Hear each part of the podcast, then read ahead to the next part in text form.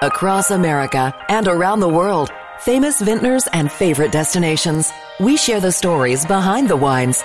Welcome to Vintage, hosted by the voice of wine, Brian Bushlach. Oregon Wine Month continues throughout May, and I often refer to Dick and Nancy Ponzi as the patriarch and matriarch, the first family of the Oregon wine industry. And I say that with a great amount of respect for the other Oregon wine pioneers from Myron Redford and David Lett, uh, Dick Erath, David Adelsheim, and many others. Dick and Nancy Ponzi not only left their mark on the wine industry, but craft brewing as well. They opened Bridgeport in Portland's Pearl District way before it was the Pearl. They founded Ponzi Vineyards in 1970, opened the Dundee Bistro, which became by far the most popular pit stop in the Dundee Hills, still is to this day. Nancy Ponzi also co founded the Salud Pinot Noir auction to provide seasonal vineyard workers with access to health care. And then Dick and Nancy Ponzi did something that most family business owners, quite frankly, have a very difficult time with. They handed things off to their talented daughters, Maria and Louisa, and let them run with it. Maria on the business side, Louisa with the winemaking. And here we are now, almost 50 years after Ponzi Vineyards was founded, and they have two of the most influential women in the Oregon wine industry. Now, we featured Dick and Nancy numerous times, Louisa once. So I think we were overdue for a visit with Maria, who's the president and director of sales and marketing and I asked her what it was like growing up in the Ponzi family. Well, I think I think from the outside it's probably a bit more glamorous than it is from the inside. But um yeah, I mean I was really about four years old when we moved up here from Northern California. So I was absolutely just along for the ride here in tow, you might say. It was a lot of work to be frank with you. I mean, the thing about my folks is that they took the kids wherever they were and we did whatever they did. So it was absolutely a family effort of course, they were telling us what to do and directing us all the way along the line. But the fact of it is that we were alongside them, you know, trying to figure out how to plant a vineyard, basically. You know, how do you get rows that are straight and how do you plant little twigs into the, the ground and what are these stakes for and what's this wire about and how do we get the birds out of the vineyard for the first, you know, couple of years so we can have some fruit. And we were in the vineyard and when we finally had fruit, we were harvesting alongside our folks and we were bottling wine and you know i was probably in our little makeshift garage tasting room when i was very very young and shouldn't have been behind a bar. But those were the good days of the early 70s but yeah definitely been involved with every aspect along the way for for sure it was a thrill. You know, I mean, it turned into being a thrill because of where we are today. But as I said, I mean, the early days for many, many years, frankly, it was working on a farm. You know, it's like a lot of country kids where you're not going out for soccer or cheerleading or, you know, going down to the new Star Wars release. You're at home, you know, and, uh, whether you like it or not. And that was sort of my mother's words to me when I would often complain as a teenager, like, you know, I would say, say the things like, I never asked for this, you know, this is not what I want to be doing. And she'd say, well, this is what we're doing. So get back to work. And that's kind of Nancy Ponzi's philosophy is, well, I'm sorry, this is the way it's going to be. So it was interesting. It's a good time. I think that was the philosophy of a lot of mothers in the 1970s. It, it was not a touchy feely era. It was, hey, here's what we're doing. You're on board or you're not, right? So yeah, that was that was really it. I mean, I think the great thing that came out of it was we were able to see what was involved with this type of um, business, and I, for one, knew very early on that I didn't enjoy being outside in the weather, working in the vineyard. I didn't enjoy being in a dark, cold cellar, you know, getting wet and sticky. I hated it. I enjoyed what my mother's responsibilities were in terms of promoting the wines and developing relationships with buyers in the community and talking to wholesalers. And that was the piece that kind of got me excited. And my sister, Louisa, who's our winemaker now, was the one who really did enjoy being in the dirt and she really did love getting wet and, and being uncomfortable in, in a dark cellar. I mean, those were things that were natural for her and likewise the things that were natural for me, I was able to do as an adult and as a, a professional much, much later on. So we were fortunate that way. At what point did you know, and I know you maybe answer for her, did you both know you're going to stay with this and mm-hmm. you know, mm-hmm. divide up those tasks or you're doing this, I'm doing that. Where, how old were you? Were you in your teens or did you have to go away and come back or when was that? Yeah. It was it's a definite go away and come back kind of game here. I think that anybody in any family business, my advice would be to to get out for a bit and get some perspective because I think once you're involved in any family business, you know, you're you're fairly committed and you got to either love it or not and it's it's challenging that way, but you know, again, as we were kids growing up, I feel that, we had natural tendencies and I studied journalism at U of O, and in fact, I was I wanted to be a broadcast journalist. That was my dream.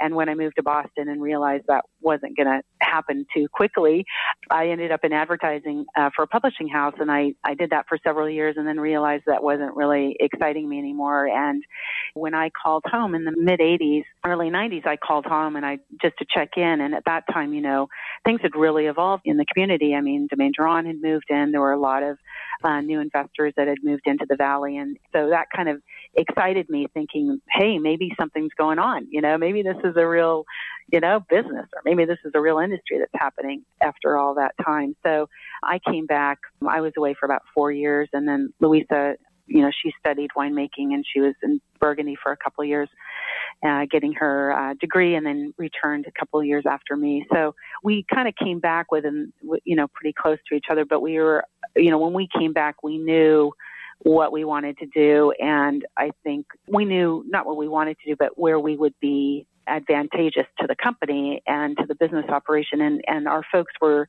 so wonderful about bringing us in and not having an ego about us taking over their positions, but they really allowed us to come in. And I think that's a real piece of the Ponzi success, to be honest with you, that, that we didn't have pioneers or first generation folks who were territorial. And uh, that's pretty unusual, and I think for us, very magical that we had that those kind of folks to embrace us to come back and not completely dictate how things were going to go. They were open to us kind of moving moving things forward in the way that we saw them, and I think that, or the way that we envisioned them, and I think that was something that really made it a lot of fun for us to be back home and and involved.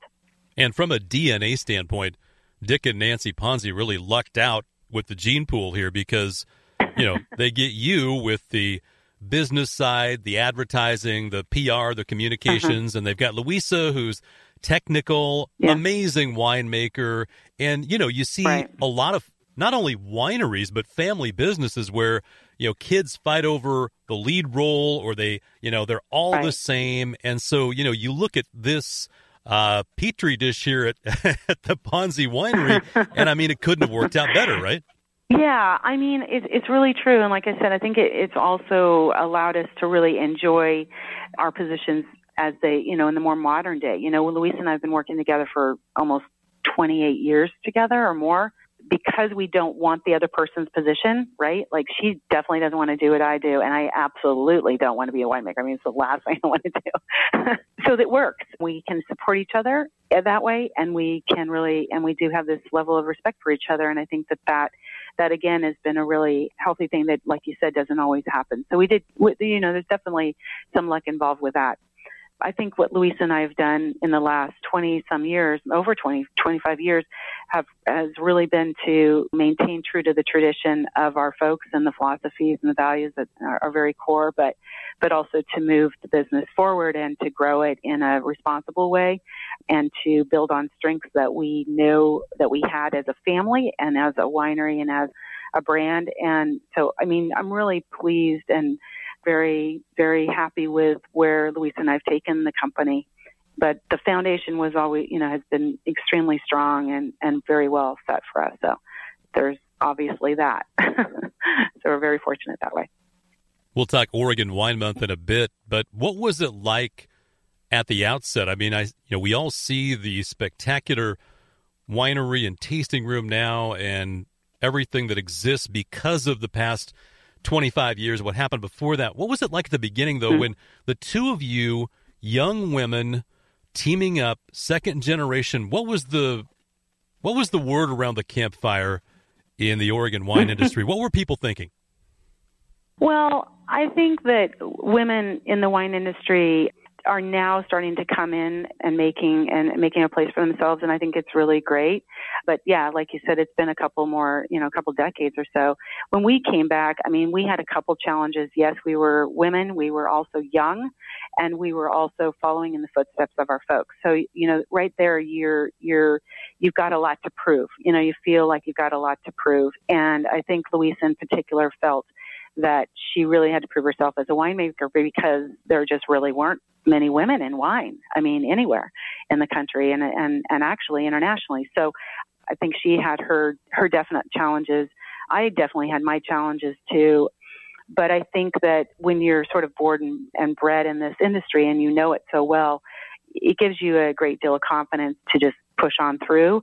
And we've made a lot of effort in trying to bring young women along with us, whether it be in my area of the work and the business end and sales and marketing and hospitality or Louisa, you know, when she's bringing in harvest interns, she's always, yeah, kind of seeking out some women. We feel that that's part of our job is to pass that along and bring young women into this industry. We need more of them and, and we welcome that. And like many women, I, I guess we feel a little bit like we've opened the road, but it's part of like again, it's just kind of inherent in us too. It's a little bit easier now, but definitely we still have some very interesting moments, no doubt about it. And we'll sh- save that for another interview. uh, but what it's like to be a woman in the wine industry is is interesting. well, I ask that because you've been at it for 25 plus years, and you know, on a recent trip yeah. out to Oregon wine country, I'm at Stoller, where they have a team of women winemakers. Uh, obviously, Lynn Penner Ash, well known. I mean, the list goes on yeah. and on. And not only as winemakers, but behind the scenes on the business side at Trisaetum, at other wineries, uh, all across the region and all up and down the West Coast now. Women playing a key yeah. role in the wine industry, I think, more so than any other industry. Yeah, yeah. I mean, it, like I said, I think they're definitely coming in, and um, uh, you know, here in Oregon, Lynn was uh, a, a few years ahead of Louisa, and then Louisa came in, and now, yeah, like you said, we've got we've got a whole, lots of gals running around, and and and uh, and intelligent ones. You know, you've got Alison Blosser, who's running a, a really large operation over at Sokol Blosser, and there's a lot of great women at the helm of some major companies now doing an, an incredible job. It's very satisfying satisfying. And I think also, I guess, uh, there's a nod to women who also are raising families because children, because that's a, a piece of this that always adds a level of complexity that sometimes is not appreciated. But I have to say that I think Louisa and I have been able to also, you know, raise kids and, and make our children and our families priorities. And I think that's something that all women really struggle with. And, and it's not easy to do that and run a successful business. So it's tough work, but if, if you're committed to it, you can make it happen. We had the ability of, of sharing help, you know, Louisa and I, because we had kids raising them at the same time and we were able to help each other out. You go to this tasting, I'll go to that tasting, you know, things like that. So, um, but the aspect of, of women is one piece, but I think also just being you know, a committed mother, a mother who's really loyal to to raising family is has always been important to us. And I, again, it kind of goes back to, as you said, DNA. It kind of goes back to the roots of the family of of Nancy, who remained very committed to raising her kids, even though she was absolutely building a business and an industry. And that is something that that is is not easy to do. It's a lot. Yeah, no question. So, do you look back now? I mean, there were those those days or those weekends where you wanted to do something as a teenager and you didn't get to do it? Do you do you look back now and, and appreciate oh, yeah. what you went through? Yeah, I mean, obviously we we learned we have an incredible work ethic. I mean, almost maybe to a fault, to be honest. People talk today about balance, you know, work and life balance, and I kind of like chuckle because I'm not really sure what that is in my world. Uh, my work is my life, my life is my work. There are absolutely many days that I was not allowed to do things. I mean, I wanted to be a Girl Scout. I wanted to go sell cookies, like my friends got to sell cookies. I wanted to be on the cheerleading team. I wanted to do a lot of things that. um I just simply was not allowed to do. At that time, I was pretty frustrated and pretty unhappy, and it, it, forced me to leave Oregon as, as soon as possible to go see what else there was in the world. But I think as I look back now, absolutely, those were great lessons. I learned so much from being around the business and and the operation. But it was all, you know, I sacrificed some stuff too, for sure. I mean, we were pretty, you know, we're like a family farm, you know, that you're sort of isolated. You know, you're you're working on in the dairy, you know, you're working on the fields. You're not spending a lot of time with people and kids your own age, and yeah, it can be sort of a little bit of an isolating life for sure the good thing that happens when you're a, a, wine grower is that there's wine, which means people come together a lot. so there's the social aspect of wine that um, that our folks always had people over and things like that. So we, we were able to get together. But I think as a kid, it's, it's a very unusual way to grow up, for sure. It's not like you run down to your neighbor's house and get on the bike and run around and go to the ice cream store. You know, I mean, those are things that were very foreign to us. We would have never known what that was about.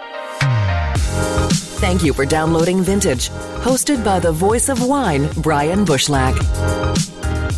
Your family at the epicenter of the brew pub, brewery, craft brewing industry, the wine industry. Do you ever look back, you know, of course, for those not familiar with what I'm talking about, Bridgeport Brew Pub and the what is now the Pearl District. Back then, it was it was far from it. It was a broken down industrial area up until about 1995. So, do you yep. you stop and look back now and go, "Wow"? Yeah. Yeah, it's pretty overwhelming to be honest. I mean, I think that the beer industry is one part of it. You know, that that yeah to your point you know when we had our our brewery and in the pearl it was you know it was an, it was a rope factory. People in the city would complain about the stench you know the the smells of of fermentation. And uh, now i feel like portlanders almost welcome it you know. But again that was it was so unusual. And you know again learned so much about introducing the public to something brand new. You know, fresh ale was unheard of, and this is 1984. So we had to introduce people to this brand new product, and it, it definitely, you know, it echoed back to introducing people to Oregon Pinot Noir. You know, um, about 10 years before that time. So there was a lot of being at the front of an industry, a lot of paving the way for others to come in. I mean, now when I drive the back roads through Salem, you know, and I see all the vineyards and all the wineries that are have opened up, it does, it overwhelms me. On one side, you feel completely complimented that people are moving in with with this amount of confidence. I suppose that they can make something here the way that we made something happen.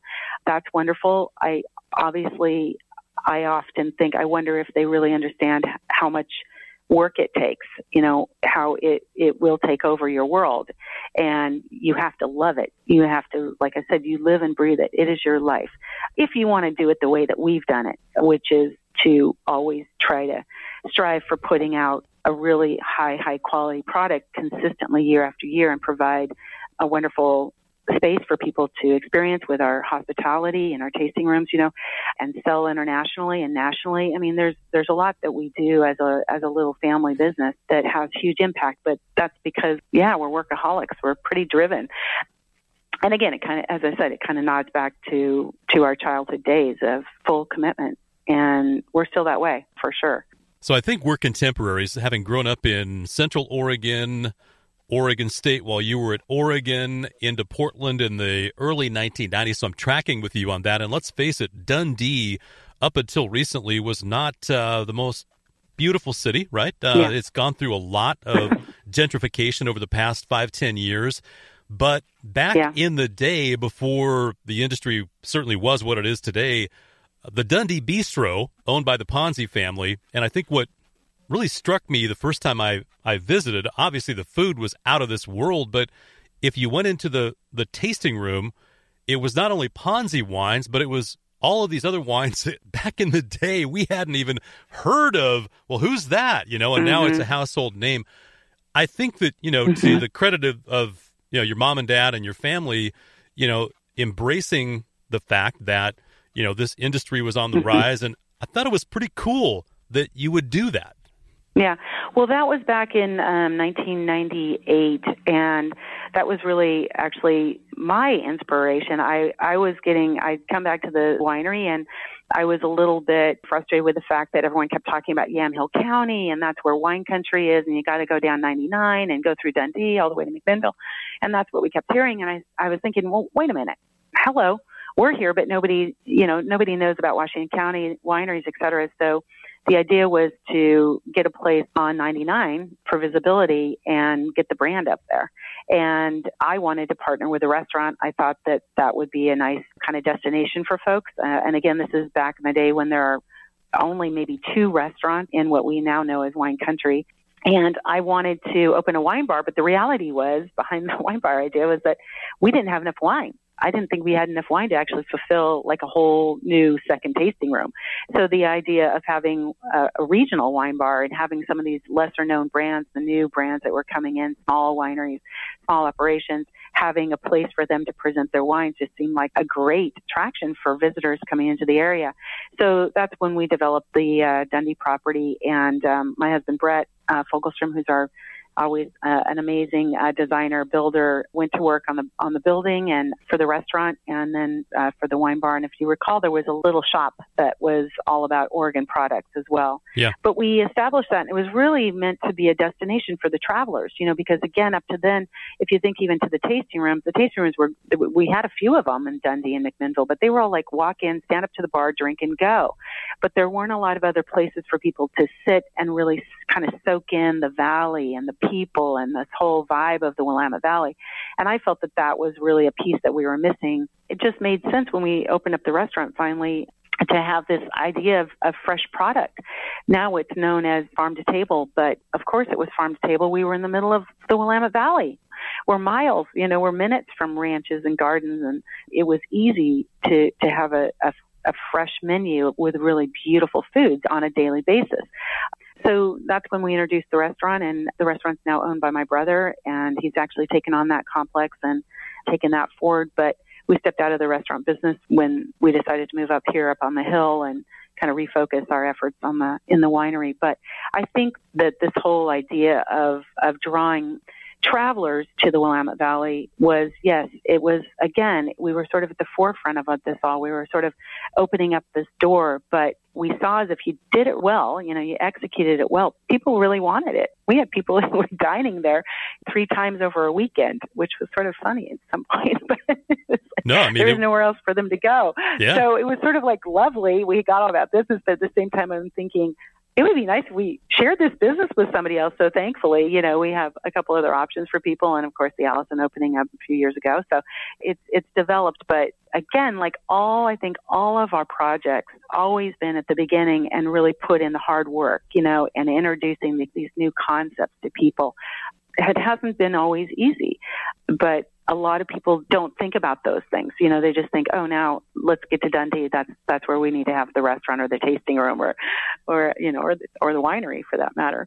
But um, there's a heck of a lot of work that's gone into uh, to making it work and making it successful and opening it up for other folks. But it's something we're obviously we're super proud of of all that we've accomplished and and actually been able to contribute to the valley and and to our travelers. And let's not uh, forget Lumpy's Tavern too. Those guys are fine, man. They're not going anywhere. I know. They're a mainstay. What's the joke? How much beer does it take to make a bottle of wine, or what is it that the the winemaker's saying? Right. It's great to see what's happened in Dundee, not only all around Oregon wine country, Willamette Valley, Washington County, and uh, this spectacular mm-hmm. new uh, winery, tasting room, meeting facility that you built uh, in the hills, high above the valley. I mean, what a mm. project. I mean, talk about that because that in and of itself was a monster project. We were making wine out of our garage for literally 40 years. we were, I think when we left, we were over 20,000 cases in literally a, a, a pretty small little garage. And the tasting room was our original home. So it was pretty tiny as well. I think it was about a thousand square feet. So Luis and I started talking about, you know, what are we going to do about this? Because either we have to just kind of keep it at this low level or we're going to grow. And so we had that big conversation and we decided that, you know, at minimum we needed a place for a winery.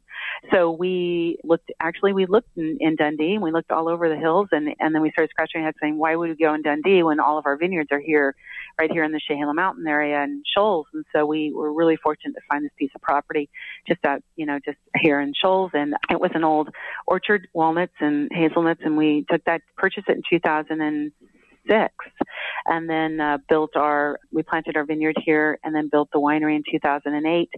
Uh, Louisa and her team moved up and we have this beautiful state of the art three, actually four levels gravity flow facility.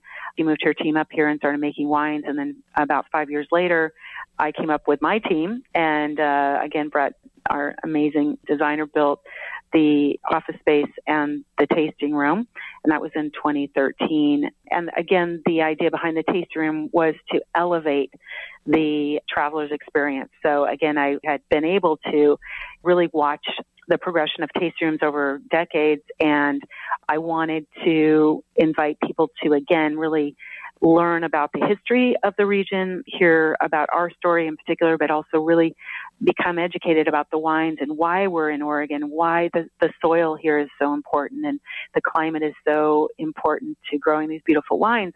And so that created this sit down kind of concept that we have now and offering light little food for folks. And, and what do you know? People showed up. I didn't, I didn't think they'd show up because we were so far down the, the road, but it's been very successful. And, and, and then just last year in 2018, we opened up a dining room, basically an event space, small event space, so that we can have really showcase the wines with meals and pair the food and the wines together. And so we've been able to host uh, dinners and lunches, but more than that, also host seminars and, and presentations about wine and food and really celebrate all of you know what we do and our real pride that we have in the Willamette Valley and and all the things that we can do here so yeah, I think we're done though. I think I think we're done developing.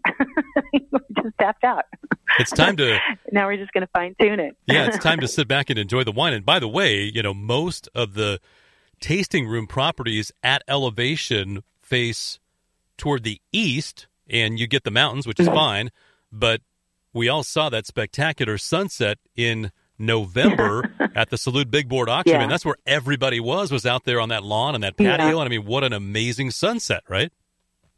Yeah, it, we we love the sunset, and we look straight north, which is kind of inspiring. I love, I don't know, north is about moving forward and looking forward, and I love that every day I kind of am able to look out north and and into the future a little bit. It's a beautiful spot. We're you know we're incredibly grateful for the opportunities that we've had, and where we are right now. And, and yeah, it seems a little bit uh, sitting to be sitting a little bit higher than where we started.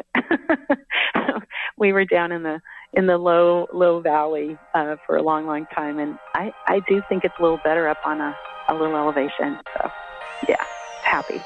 Maria Ponzi, President and Director of Sales and Marketing at Ponzi Vineyards. I want to thank Maria for taking time to join us. And thank you for downloading Vintage. More Oregon features throughout May as Oregon Wine Month continues.